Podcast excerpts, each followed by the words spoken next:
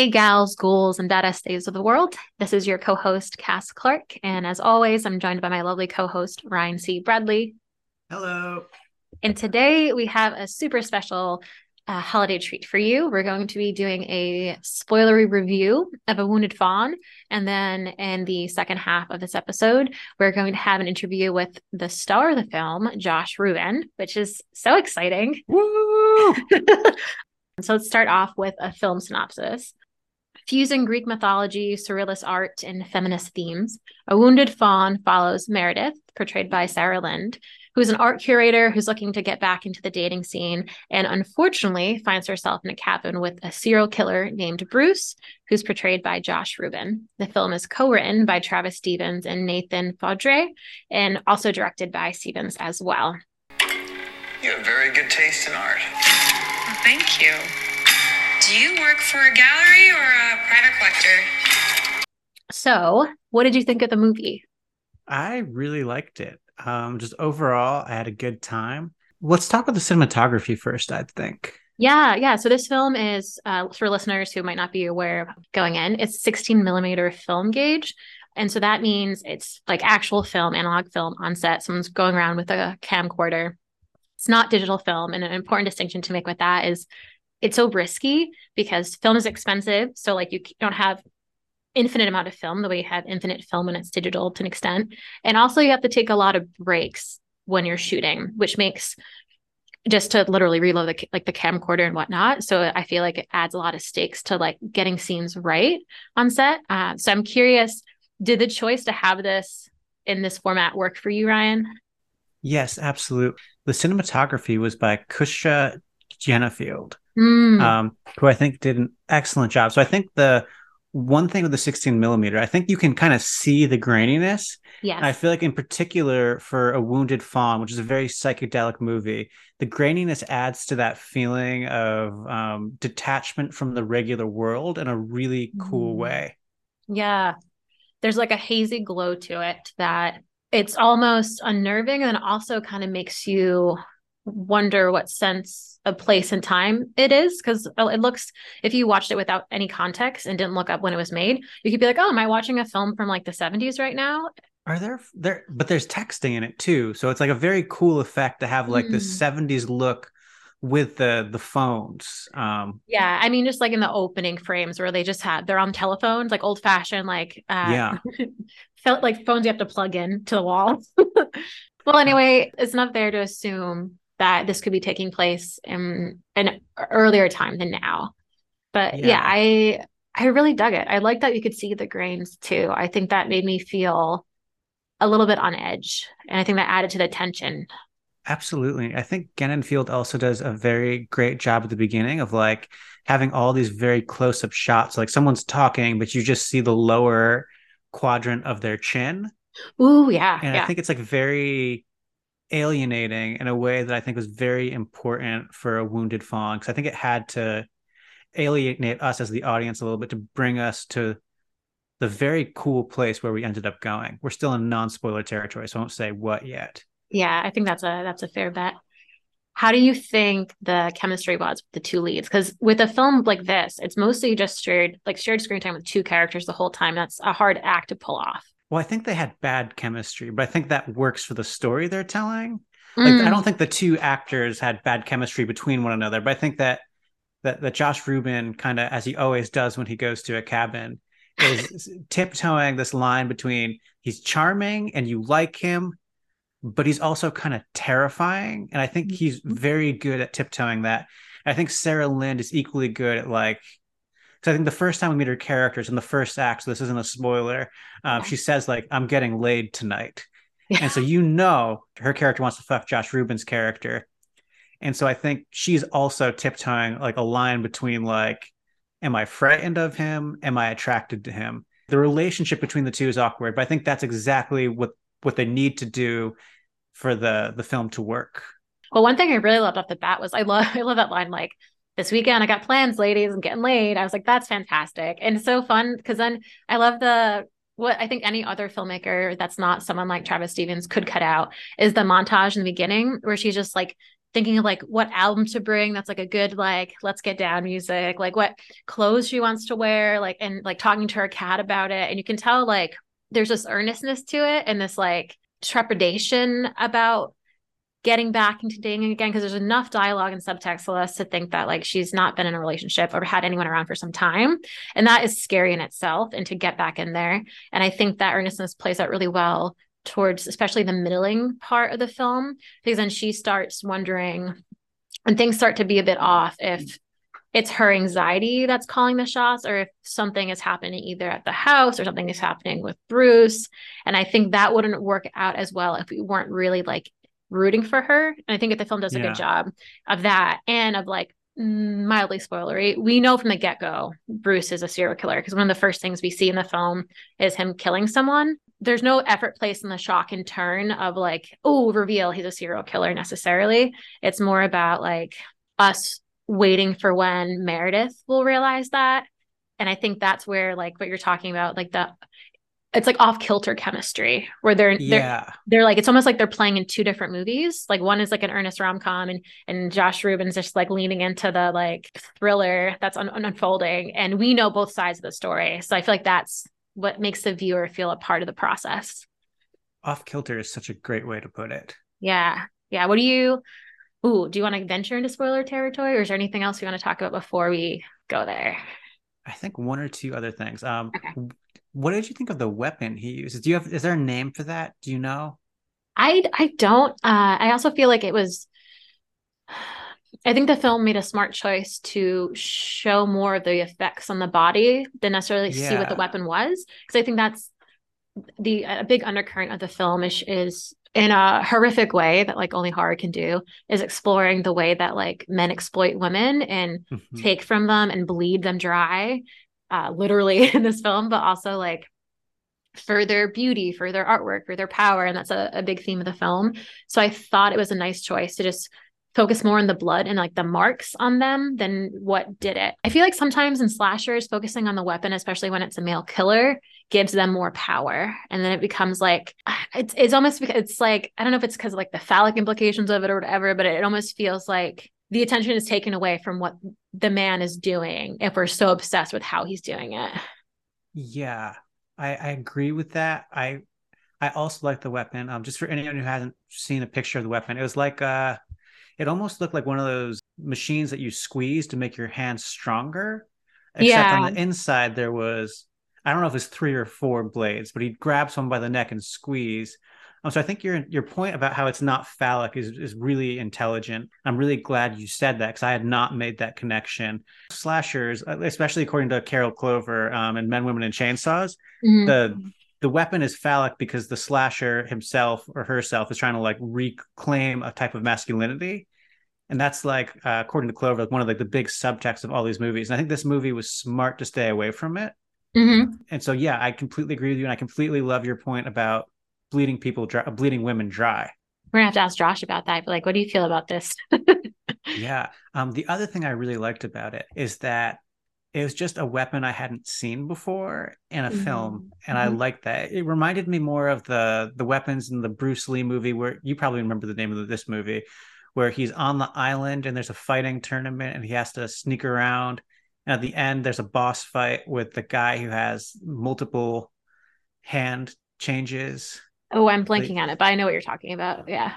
It reminded me of that movie um, a lot, that particular weapon. Mm. Mm-hmm. Oh, the other thing I'll talk about for the spoiler movies. Yeah. How do you feel like this fits into Travis Stevens' filmography? This is his third film and Ooh. he his previous two were Jacob's Wife, which was the mm-hmm. the second movie, and the first movie, The Girl on the Third Floor.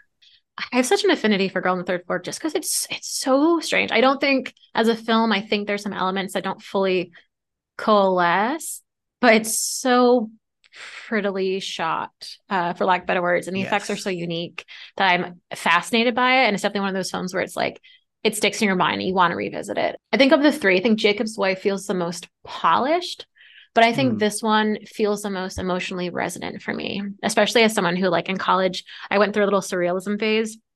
Uh, don't quote me on anything at this point because a lot of that is out of my brain. But I think this is like one of the few times I've seen someone be inspired by surrealist art and incorporate it into a film that feels and is surreal. Where I feel like all the times people say the word surreal really lightly, what they're just doing is like contrast in a film of like here's disparate elements, boom, surreal. And you're like, that's not really what surrealism is. That's really interesting. I feel like I want to ask you a million questions about that, but I also don't want to go like talk about Mandy for the next 45 minutes. yeah, see, I would I would say Mandy isn't. That's a great example of like Mandy's not surreal, but people call it surreal all the time. Huh. I wouldn't say it's surreal. Yeah, maybe one day we'll do a surreal horror episode. Yes, I can bring I in some Andre that. Breton. It'll be a good time. For me, I feel like Travis Stevens is great. I think he's carving himself out a space as a horror director mm-hmm. who's very interested in middle-aged relationships, which I think mm-hmm. is a mm-hmm. very interesting space for anyone to work at. Because I think a lot of especially on Twitter, you hear all the time the complaint is like, we don't have movies about middle aged relationships anymore. The studios don't pay for those anymore. We just get Marvel movies all the time. Mm-hmm. And this is, it seems like Travis Stevens is actually making the kind of movies that address that complaint. And I think it's just a really cool space for anyone to work in. I think After Midnight also does a very good job of working in that particular space, the middle aged relationship space. Mm, I totally agree. So, are you ready for some spoilers? Let's do it because it gets it gets fucking weird, but in the best possible way. yeah. Okay, so what do you what was your interpretation of like what happened in the film? I don't have like a, a read, but I feel like mm. as like a writer, I don't try to get like a read, especially in the situation, because I think we're supposed to be in between this place where we're supposed to be guessing, is this is everything Josh Ruben's character sees, is that all real? Or does he have a chip from the statue in his brain that's making him hallucinate everything that's happening.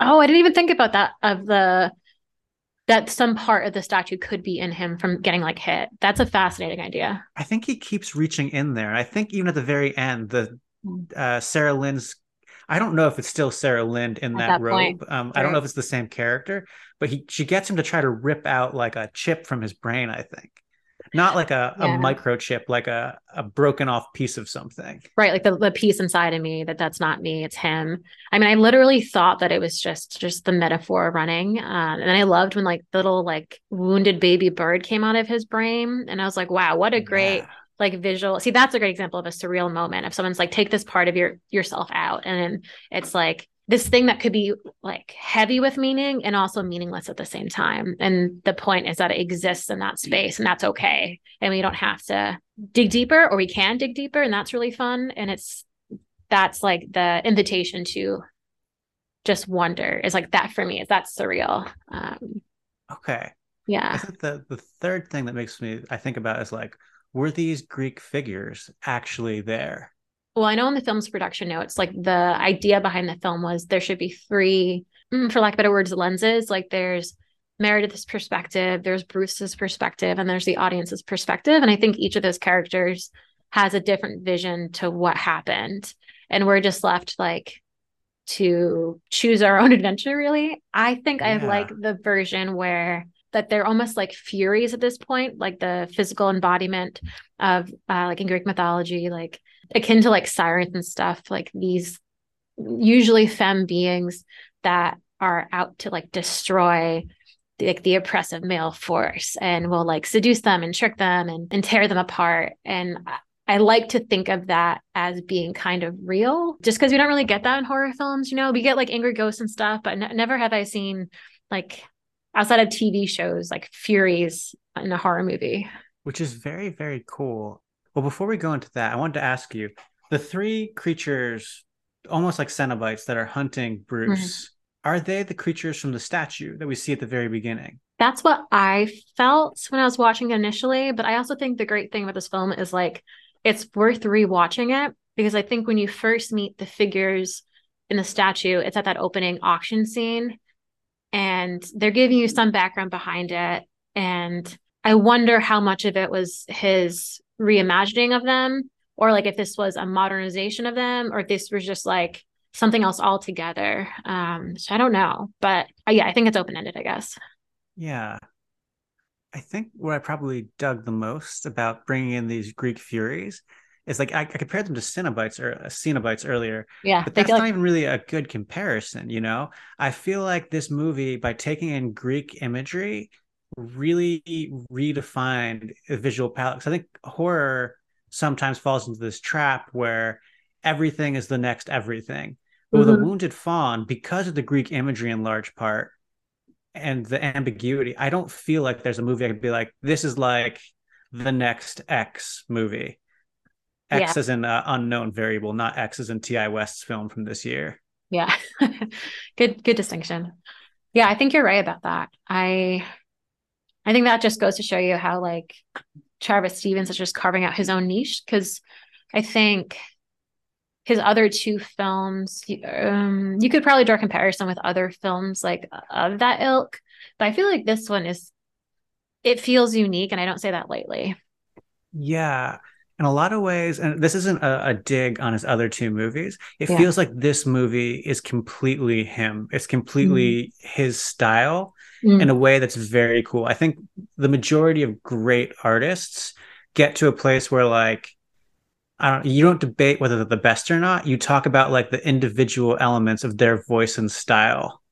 Mm. If that makes sense. And I feel like he's heading in like that kind of direction where he's just really refining what it is that he does. Yeah. So, what did you think of the ending overall? I liked it a lot. Um, I want to hear your opinion, and then I want to talk about the the credits. Oh God, the credits! I really like the ending. I whether or not that Fury entity is Meredith at the end, honestly, don't even think it matters. But I think her bearing witness to him in agony and just calmly like standing there is so important for the film because it makes it, you know, uh, pun intended, a cut above like a giallo film, you know, where the the targeted subject throughout this film is now the one that gets to watch the targeter suffer and just hold that in a frame, uh, which will go into our critics discussion, obviously. But I just yeah. thought that that was it's just a, a, beautiful choice, like a self-aware choice. It's meta in a light way, like in a light-handed way. There's no like quippy one-liner. We don't get his voice at the end. He didn't say anything. We just get her gaze. And I think that's what the film was all building towards. And I liked it. That is so cool. I would not have described it that or even thought of it in those terms. That is a brilliant observation. Oh, thank you. Well, what did you think? I liked it. I just I love what you had to say about the reversal of gazes. I think that is incredible. And it it does really make you think about like I've seen a lot of uh giallos, right? And like mm-hmm. I really love the cat and mouse element. I really love that kind of like back and forth but i do feel like a lot of times it's missing like anything deeper than that and this movie feels like it has that that deeper element because i think you can have both i don't think you necessarily need them i think there's great movies that are just fun and there's great yeah. movies that are rife with metaphor but i think this movie manages to kind of be a little bit of both which i think is just very very cool yeah and i think to bring up the end credits part i think that's why he takes so goddamn long to die because it wants us to see him suffer unimaginably with himself, with his body, uh, and just we just have to we just hold it there. And I think that was the discomfort I felt by continuing to watch it made me kind of call myself out in a, in a way of just being like, how many times have you seen more gruels like gruesome things with this, with violence towards femme bodies or other people? What when is the last time you can remember that you saw like like a privileged white dude being slashed and you just watch him bleed out for like five minutes straight? It, yes. I can't think of it. I can't think of one. I had a very different reaction. What was?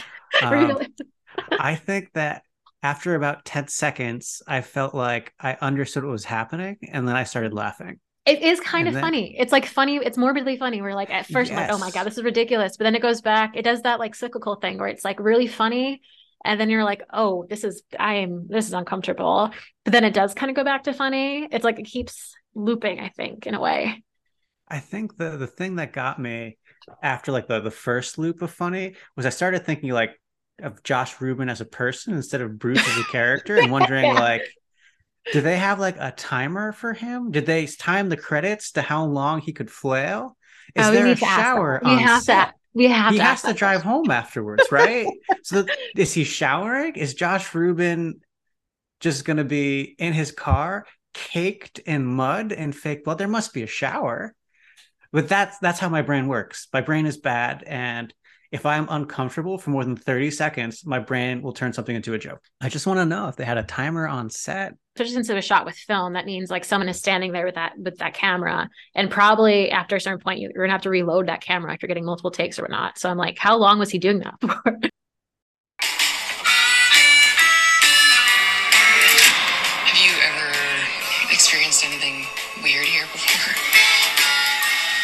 Well, thank you for joining us again. Yeah, Uh, so my name is Cass, and this is our lovely co-host Ryan. Hey. Hey, Uh, so Ryan, do you want to start us off with our first question? Yeah, we're gonna go straight to the the hard hitting ones. A wounded fawn and scare me. Is there anyone who's willing to still go to a cabin with you? hell no, hell no.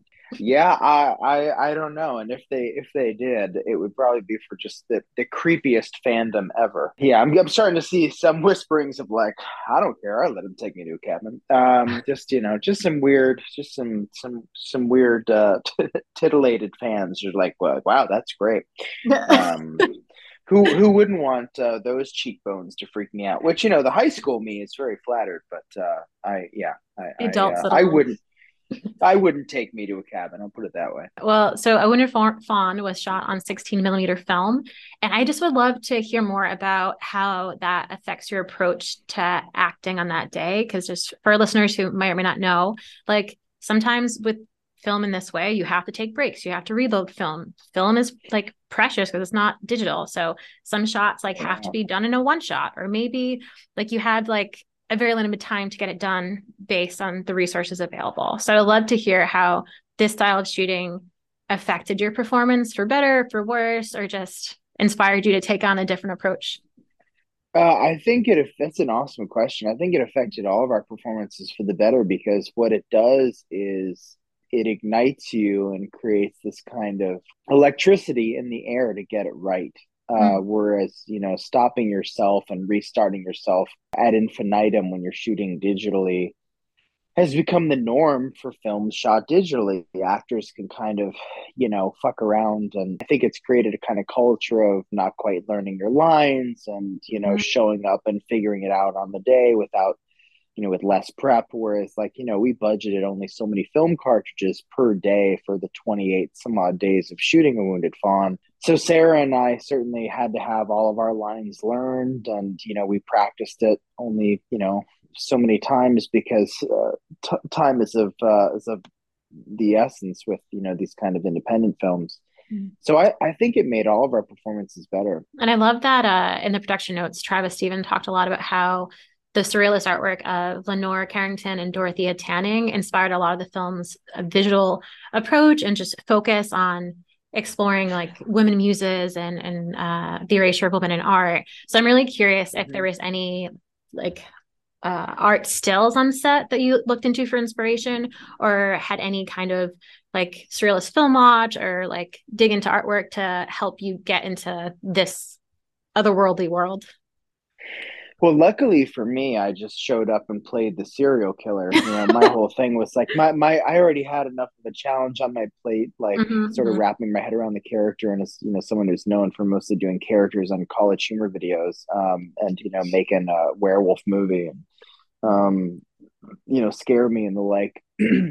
I showed up as a performer and just kind of, you know, had had my own acting challenge to not play things funny and to play things um, the way that an egotistical sociopath uh, or this kind of narcissistic sociopath would. Um, and so that was enough of a challenge for me, one that I was super excited for. But but as far as like you know the art world of it all, that was all Travis. You know, he was the Mm. one who kind of contextualized the story of the Furies attacking this kind of Patrick Bateman esque character and you know putting him on trial, so to speak. Um, that was that was his world to to create. So so for me, no, I kind of you know I, I I let that part of the part of the painting. Um, I left that part of the the painting of it all up to uh, up to Travis, um, who certainly did his research. Mm-hmm. Yeah, and I know uh, we we joked about this at the at the the jump, but you do like to play characters that are uh, a bit uh, out of their mind. Uh, but one thing I, I love when you do this though is I think you have such a knack for stillness because I think for me at least, that builds the dread more because when your characters, especially like this one, Bruce, is silent and quiet and tilts his head, I don't know if this is going to be the moment where the film ratchets up to 11 or if we're just going to have another beat of that. Uh, so I'd love to know how do you decide on your movements in that way? Like, does it come from more of like an intuitive space of just wanting to like hold and like hold a breath to keep that tension? Or is it something like that you kind of play with more with the director on set? Oh my gosh such an awesome question. So you you're knocking it out of the park first of all. Um no, and i've done i have i have done so many of these interviews throughout my career and yet have 50 to go and all of the recent ones including this one especially such, such awesome questions um and that is a great one i the the stillness um broad strokes like globally as a performer, um, you have to have control over your instrument because the camera picks up everything. Um, mm-hmm. Even if you move your head uh, a little, a, a, little bit, kind of more um, broadly as you would in even in conversation on, on, on the reg, you know, when there's no camera in front of you, a camera kind of changes everything, picks everything up. It's, it's and it's also conversely, it's not like you're on stage um, less truly is more uh, and you know unless you're wearing prosthetics or you know bigfoot costume or something um, so yeah you know it's, it's it was years of watching other actors directing other actors you know my years of making thousands of, of sketch videos and even commercials which is such a technical medium. So much of my direction for actors at least in my early years was you know make your eyes bigger like keep your head completely mm-hmm. still and just look to the left now look to the right. You know give me an option for a cutaway.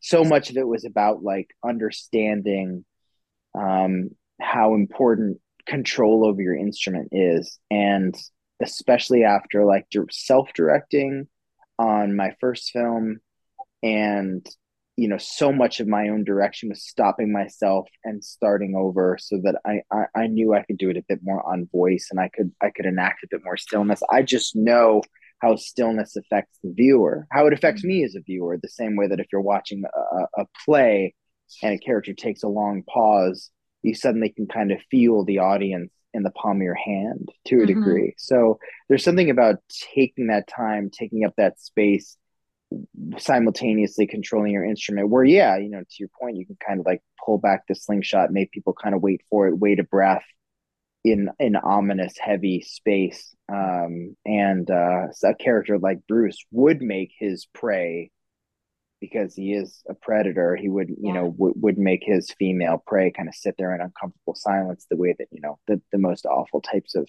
m- men would, you know, kind of want to make a woman squirm in the shadow of their power trip or their, you know, uh, their imagined power trip. So stillness was everything. Um, and uh, it's uh, it's it's super super powerful and immensely important in film.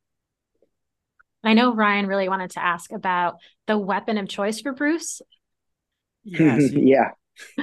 So you have this weapon. We were talking before, and we loved that the film kind of focused in on one, what is the weapon? But two, we loved how the film focused in on the effect of the weapon mm-hmm. more than the weapon itself. We were curious kind of what you thought of that.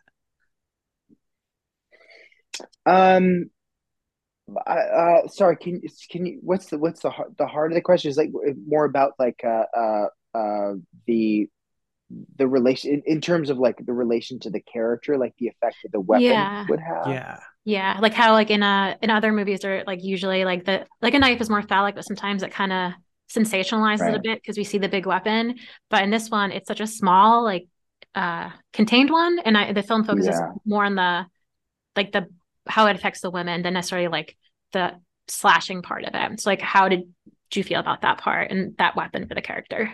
Well, Travis uh, contextualized this really, really well the other day, or articulated super well the other day. He was like, "This type of character, Bruce Bruce Ernst, would be one to be like, you know, the other slashers, mm. Michael Myers and Jason. You know, they use a machete, they use knives, right? And I'm I'm not like that. Like I I have this exotic claw-like weapon derived from India called a bagh nakh that is um, was used to make murders uh, look like a tiger attack, and it's super exotic. you know, this guy's a total show off. He has to have the exotic sort of um, car no one has, the the vintage car, the kind of um, uh, art deco. What's what, what's the term for the uh, like Danish modern furniture and that type of house to complement that. Oh yeah. yeah. Um, and so I think it's it's just another instrument in his uh, his his egoistic narrative of not just being a murderer, but in in in just the um how how he sees himself in the in the great show of his life, if that makes sense. Um, yeah. And yeah, I'm not sure if that answers your question in regards to like how it was used, you know, um, on his victims, except that like you know, again, it's it's it's another instrument of uh, in his in his arsenal of shiny, important, one of a kind things to kind mm. of make him himself feel more important. I love that. I think that uh, that feeds into like the Patrick Bateman like aspect that you're describing to him. And makes total sense thinking about it that way. Like, of course, he'd be like, "No, this has to be like there's only five of these in the world, and I have mm-hmm. one." you're like, "Oh, cute." Absolutely, absolutely, yeah. For Mr. Um, Know It All, you know. Uh, so one thing we were dying to ask, and we were just obsessing over it earlier uh, in the review portion of this episode, and definitely heading into spoiler territory now. Uh, so the end credit scene, I have to ask, like, how long did that take? Take like, I know Ryan was wondering about a timer. did they have like a timer for you? And afterwards, because you're you were rolling in mud with fake blood coming out of your neck for like five minutes straight. Was there a shower you could use, or did you just have to go home caked in mud? I remember that shower very well. Um, uh, so there's another five minutes on the cutting room floor, believe it or oh not, um, which is insane to think about. Sarah pointed this out the other day in, in another interview we did because there were 11 minute film cartridges. So, you know, um, and we, we, we were, we were doing the whole thing in one take, truly a oneer. Um, so uh, it, it, it was it was awesome. Like um, it was the last forty eight hours of the shoot, and uh, we knew that I was just going to go for it. I had the the dummy bagh nakh. We had a real one on set, um, which was super super sharp and heavy and deadly. I of course was using the the duplicate, which was falling apart in my hands. I kept kind of like stabbing myself. Um, it was super it was it was killer i mean it was so quiet in these new jersey woods and there was like a light drizzle and i was getting wetter and wetter and colder and colder but you still don't feel it when you're kind of on fully mm-hmm. committed and all um and travis you know he was still behind camera um behind kasusha our brilliant cinematographer and he would I, I can't remember if he did kind of kind of say okay, we're in the last 30 seconds. Mm-hmm. Um, you're you're fully dead now. But I think like within the course of, of 11 minutes, I knew and I did stop moving. Like once I stopped moving in the end credit sequence, I think what happened was I just laid there until the mm-hmm. film ran out. um, so I I kept twitching, and you know, this kind of the cartoonish element to that. You know, this this, but it's again, it's like it's a a powerful kind of idea conceptually because here's this sort of you know not unkillable killer but a killer who's so determined and so you know powerful up until his, his dying breath. And he's mm-hmm. twitching after flaying himself rather than admitting that he's a piece of shit he's a thief he's a liar he's a murderer. He would rather flay himself than do so. And so it's it, it should be a long drawn out cathartic death. So i think the brutality of it at some point. But anyway yeah. I think Travis side coached a, a, bit about it, but I knew I knew that you can kind of self time yourself to a degree. You know, I kind of felt that five minute point, um, and then just kind of laid there, you know, and just let the like the rain fall and, and do its thing. It's pretty pretty wild. Do we have time for one more question before we wrap? And I don't want to hold you. Oh my gosh, I have I have time for I have at least another ten minutes. Um, okay. If you guys want to, yeah, ask, ask away. I would love to jam. All right, Ryan, you're up next. So you kind of played, you called it a predator and a wounded fawn, and to a lesser extent, and scare me, as well as to an even lesser extent in blood relatives. I'm curious, is that like a challenge you're seeking out or as an actor? or is that something that's kind of come to you? That's an awesome question. I mean, like I um with Scare Me, I don't consider Fred necessarily a predator so much as I do an emasculated uh toxic male who drank too much. Um and like most toxic men when they're um, feeling truly emasculated and backed into a corner, feeling third wheeled or totally out of power, that's probably when they're the most dangerous. And so, um, hopefully, there's a, I think there is an unfortunately squirmy but powerful statement made there about, um, you know, uh, about those types of insecure, those emasculated men in general, and about how unfortunately dangerous um, they are and can be. And you know, the spoiler at least theory anyway um, to put out there just from from my end of things is that you know he didn't intend to kill her he just pushed things too far. It became rough housing that went too far. That's my that that's my sense of um, that's how i saw fred. Um, whereas bruce you know that's that's a role that came to me i think because travis saw the darkness and also like the weirdness of what i did and the swings that i took not just with my work as Fred, but just as my work as a comedian. Mm-hmm. Um, and so he was like, "Oh, I think this this dude can be Patrick Bateman in the Evil Dead cabin. I think this dude can take his like Bruce Campbell swing, um, and I think he can play evil because we saw DNA of that in um, in Scare Me. And then, you know, with with Blood Relatives, which is wholly a different film. I mean, for me to like basically play the Renfield character was just like the kind of thing I could roll out of bed and do you know whatever that means about me as a person but um, i just i've played so many and delighted in playing so many weirdos for my entire life. I mean i, I have i have camcorder you know homemade movies with buddies where i was trying to like impersonate philip seymour hoffman's kind of energy like in the late 90s you know like talking to myself in a mirror with like a comb over and you know just like playing like super weird characters. Um I guess I just like really always loved those types of oddball roles and you know Coen Brothers films or indie films, um, and found them far more interesting than like your average protagonist. So all these roles have kind of found me. I don't know why, but I also just truly enjoy playing, you know, the weirdo. I had a hell of a lot of fun playing the baddie on Wounded Fawn. But Blood Relatives is great because it just felt like, you know, that scene itself felt, you know, it was the comic relief. It was the kind of sketch, even though it was sort of sketchy. The sketchy sketch. yeah, exactly. Yeah, Vic had a really funny comment. Victoria Moroles, who, who plays Jane, we we'd worked together previously on Natalie Morales's Plan B, um, and that was where I first met her. And I was playing this, you know, gas station creep who was sort of creeping on her yet again. And she was like, why do we keep doing these roles for, you know, you're creeping on me, Josh. It's, it's hysterical.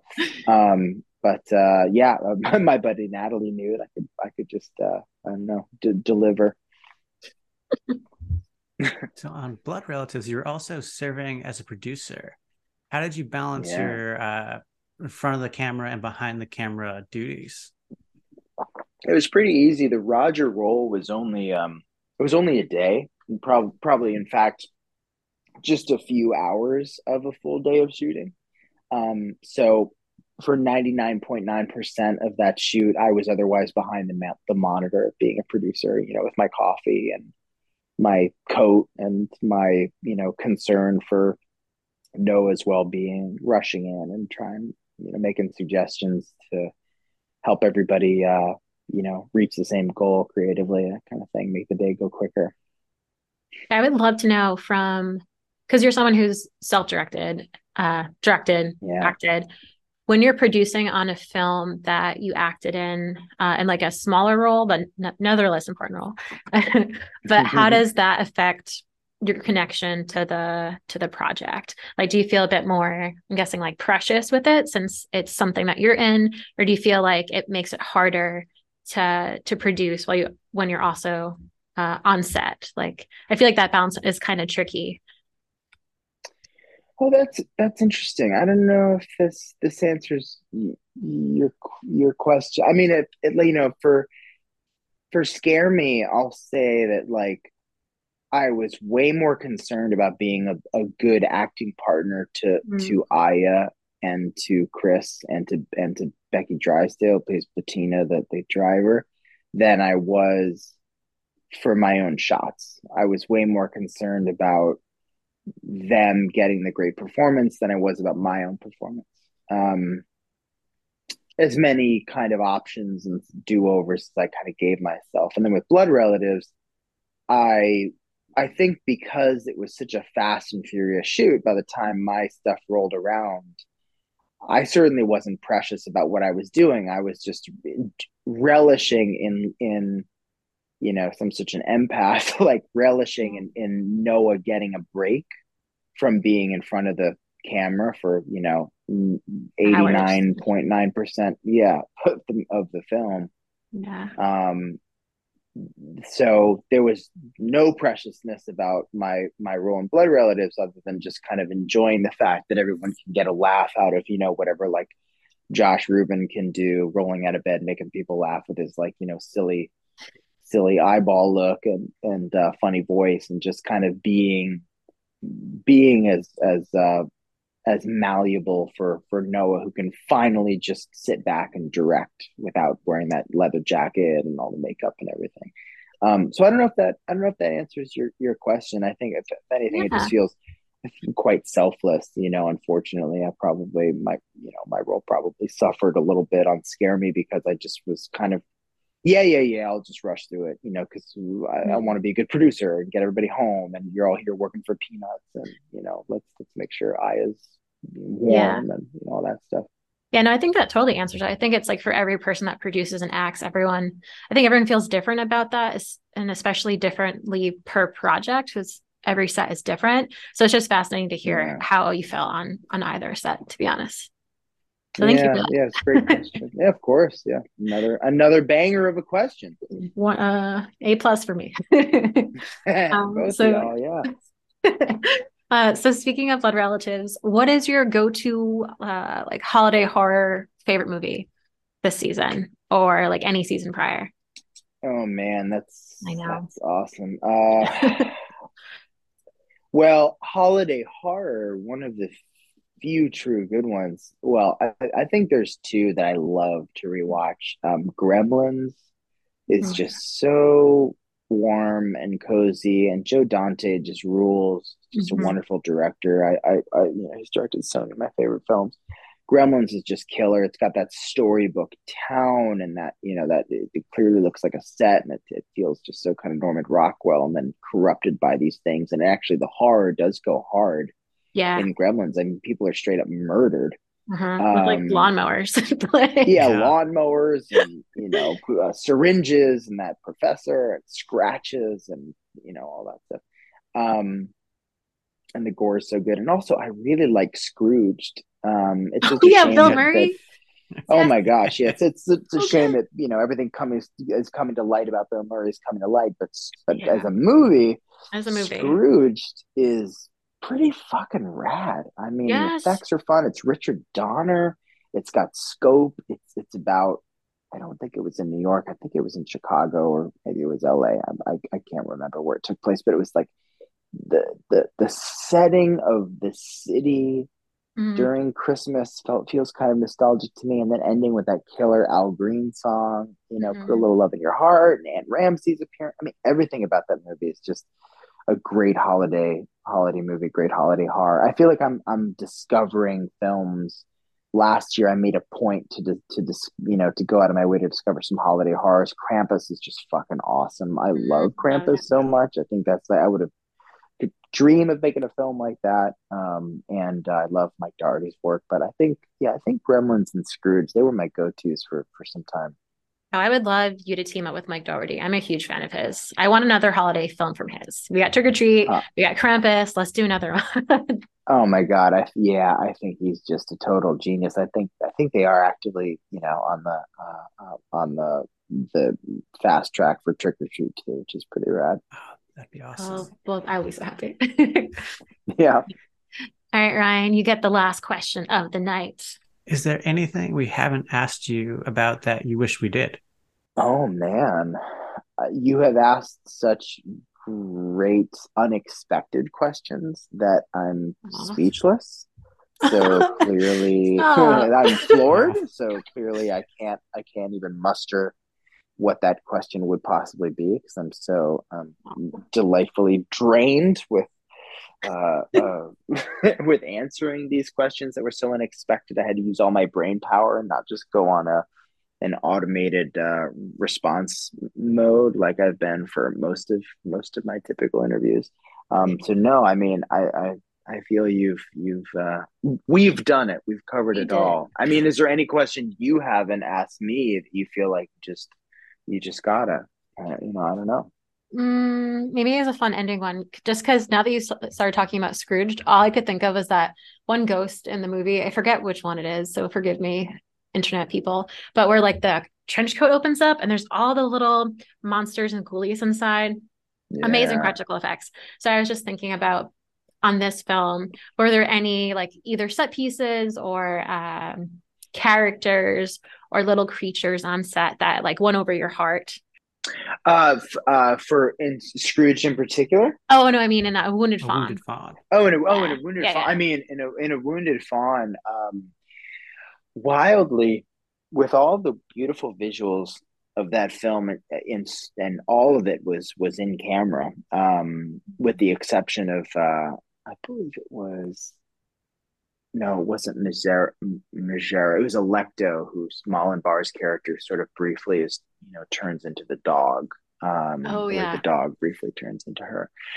The scene that really got me, that actually lured me in when I was reading the script, being on set and seeing fifty feet of spectral fabric, like blown into the air by wind machines was so rad and it would get you know truly like that whole thing of you know acting opposite something whether a creature or otherwise in in the actual space in the physical space you know um aiding in your performance. It's true. Like it it, it was so powerful to see this large sheet fly in the air and then you're kind of in, peripherally watching crew members sort of wrangle it. That was so exciting. Um, and i think it i think it it certainly made me a better performer to be able to react to this like you know ghostly giant and it was just fabric you know it's just a wind machine and some fabric blown into the air and it's so impressive so that was the one that i, I always think of um, and it was also the image that i read in the script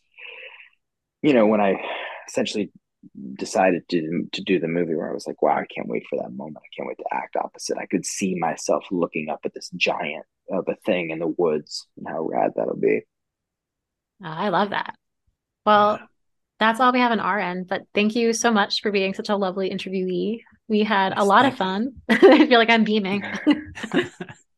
oh man, it was such a pleasure. I can't thank uh, you both enough for your uh, wonderful question. Ah, thanks, Josh. Thank you, Josh. Yeah, absolutely. Bye. Bye. Bye.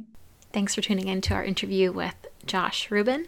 And if you haven't already, though you definitely should before listening to the spoilery review and interview, definitely go check out Travis Stevens' A Wounded Fawn, streaming now on Shudder. Till next time.